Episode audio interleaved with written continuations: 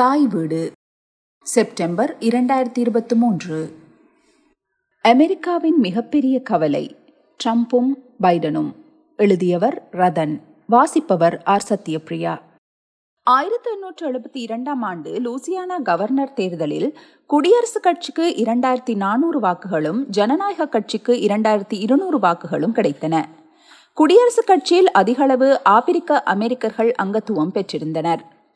ஜனநாயக கட்சி உறுப்பினர்கள் பலர் முன்னர் ஆப்பிரிக்க அமெரிக்கர்களை அடிமைகளாக வைத்திருந்தவர்கள். அமெரிக்க மத்திய அரசு அப்போது ஜனநாயக கட்சியின் கட்டுப்பாட்டிற்குள் இருந்தது. ஆயிரத்தி எண்ணூற்று எழுபத்தி மூன்று சித்திரை மாதம் பதிமூன்றாம் நாள் உயிர்த்த ஞாயிறு நாள் குடியரசுக் கட்சி வெள்ளை இனவாதிகள் கிராண்ட் பாரிஷ் கோர்ட் ஹவுஸிற்குள் புகுந்து கலவரத்தில் ஈடுபட்டனர். இறுதியில் நூற்றி ஐம்பது ஆப்பிரிக்க அமெரிக்கர்கள் கொல்லப்பட்டனர். மூன்று வெள்ளை இனத்தவர்களும் இறந்தனர். அமெரிக்க மத்திய அரசு வெள்ளை இனவாதிகள் மீது வழக்கு தொடர்ந்தது.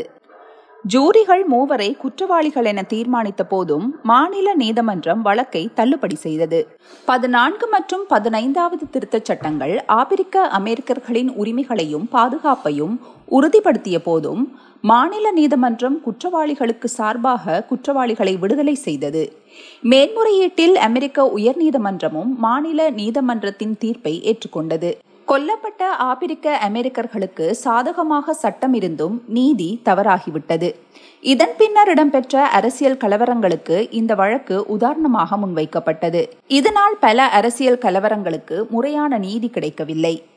இதன் பின்னர் மிகப்பெரிய அளவில் நடைபெற்ற அரசியல் கலவரம் ஜனவரி ஆறு இரண்டாயிரத்தி இருபத்தி ஒன்றில் அமெரிக்க காங்கிரசினுள் புகுந்த காடையர்கள் காங்கிரஸை சில மணி நேரங்கள் தங்கள் கட்டுப்பாட்டிற்குள் வைத்திருந்தனர்.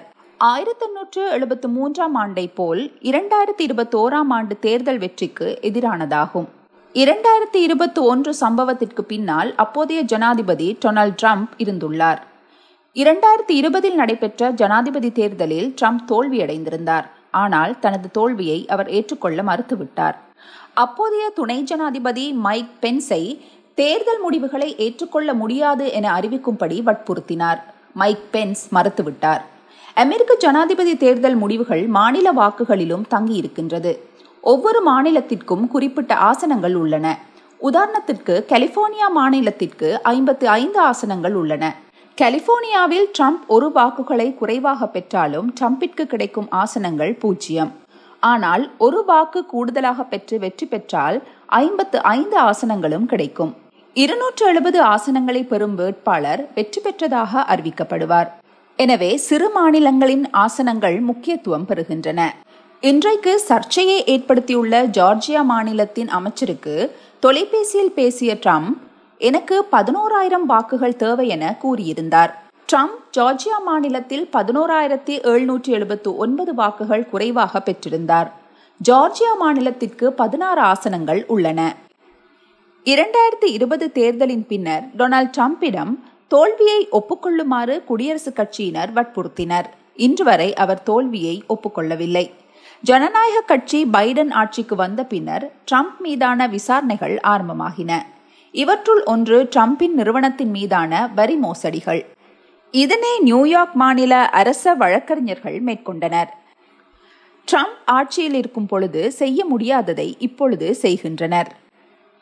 டொனால்ட் ட்ரம்ப் மீதான கிரிமினல் வழக்குகள்.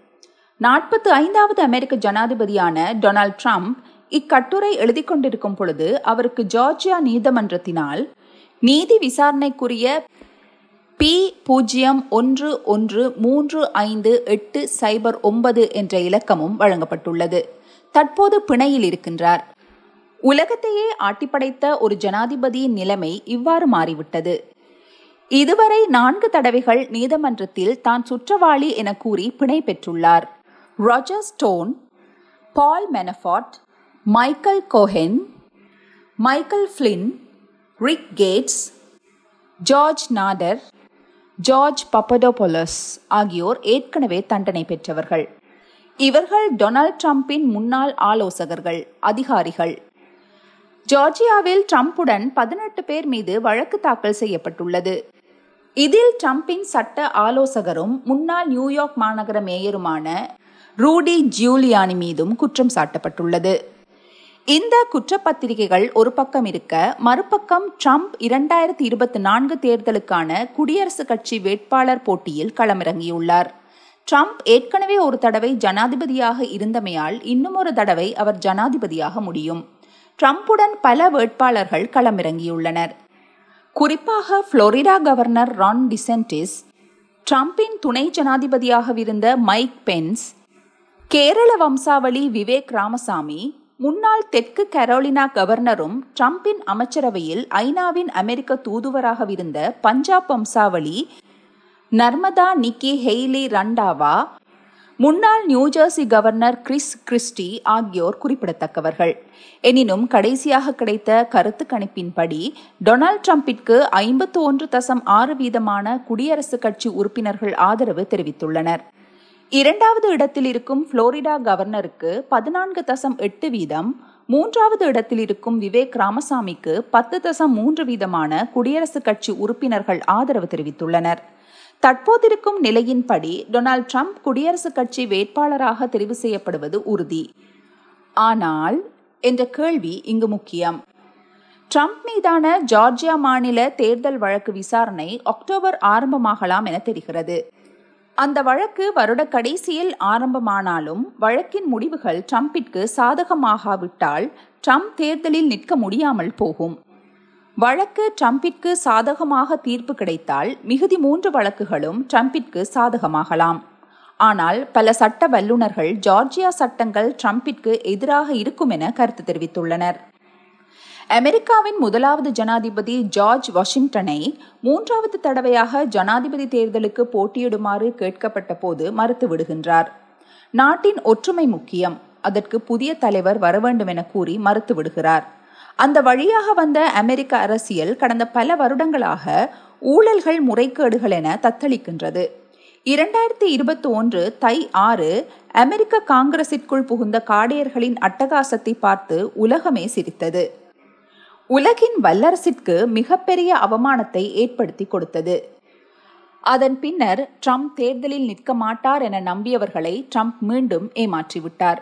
இன்றைய நிலையில் ட்ரம்பின் மீதான வழக்குகள் சட்ட சிக்கல்களை தீர்க்க ட்ரம்பிற்கு இருக்கும் ஒரே ஒரு வழி தேர்தலில் நின்று வெற்றி பெற்று தன் மீதான வழக்குகளை தானே ரத்து செய்வதாகும். ட்ரம்பை பொறுத்தவரையில் தேர்தல் அவருக்கான ஒரே ஒரு தீர்வாகும். இந்த வழக்குகளுக்கான செலவுகளை தேர்தலுக்கு கிடைத்த நிதியிலிருந்தே செலவழிக்கின்றார். அதற்கும் ஒரு வழக்கு வராவிட்டால் சரி. ட்ரம்ப் குடியரசுக் கட்சி வேட்பாளராக போட்டியிட்டால் அவருடன் போட்டியிடும் ஜனநாயக கட்சி வேட்பாளர் தற்போதைய ஜனாதிபதி பைடனை இலகுவாக வெற்றி பெறலாம். தற்போதைய கருத்து கணிப்புகள் அதனை உறுதி செய்கின்றன. ட்ரம்பிற்கு பெருமளவு அமெரிக்காவின் கிராமப்புற மக்கள் ஆதரவாக உள்ளனர். மறுபுறம் ஜனநாயக கட்சியில் பைடனுடன் ஒரு சிலர் வேட்பாளராக போட்டியிட்டாலும் பைடன் போட்டியிடுவது உறுதி. கெனடி குடும்பத்தைச் சேர்ந்த வழக்கறிஞர் Robert F. Kennedy Marianne Williamson ஆகியோர் தற்சமயம் போட்டியிடுவதாக அறிவித்துள்ளனர். பைடனுக்கும் தேர்தலில் மீண்டும் போட்டியிடுவது அவசியமாக உள்ளது. இவர் மீதும் குறிப்பாக பைடனின் மகன் ஹண்டர் பைடன் மீதும் ஊழல் குற்றச்சாட்டுகள் உள்ளன. அடிப்படையில் பைடன் ட்ரம்பிற்கு சளைத்தவரல்ல. பைடன் தேர்தலில் வெற்றி பெறாவிட்டால் ட்ரம்பை போன்று பைடன் மீதும் விசாரணைகள் மேற்கொள்ளப்படலாம். மீண்டும் அமெரிக்க ஹவுஸ் கூடும்போது பைடன் மீது குற்றச்சாட்டுகள் முன்வைக்கப்பட்டு அவரை பதவி விலக குடியரசுக் கட்சியினர் முயற்சிக்கலாம். ஆனால் இதற்கு இரு சபைகளினதும் ஆதரவு தேவை. செனட் ஜனநாயக கட்சிக்கு ஆதரவாக இருப்பதனால் ட்ரம்பை போன்று ஹவுஸுடன் முடிவுக்கு வந்துவிடும். டொனால்ட் ட்ரம்ப் ஜோ பைடன் இருவருமே மக்கள் தலைவர்கள் இல்லை. இவர்கள் தங்கள் சுயநலனுக்காக அமெரிக்காவை வழிநடத்துகின்றார்கள். ஜோ பைடனின் வயசிற்கு அவர் தொடர்ந்து ஜனாதிபதியாக இருப்பது கடினம். ஆனாலும் அவரால் இன்று விட முடியாத நிலை. தற்செயலாக அவர் சுகவீனமுற்று தேர்தலில் நிற்க முடியாமல் வேறு ஒரு வேட்பாளர் போட்டியிட்டால் டொனால்ட் ட்ரம்பிற்கு மிகவும் கடினமான போட்டியாகவே இருக்கும். எனவே ஜோ பைடனையே டொனால்ட் ட்ரம்ப்பும் விரும்புவார். ட்ரம்ப் வெற்றி பெற்றால் மற்றொரு புட்டினாக மாறும் அபாயமும் உண்டு. எவ்வாறு புட்டினின் நண்பனாக விருந்து எதிரியாக மாறிய வாக்னர் இராணுவ தலைவர் பிரிகோசன் வேட்டையாடப்பட்டாரோ அவ்வாறு ட்ரம்ப்பும் வேட்டையாடப்படுவார்.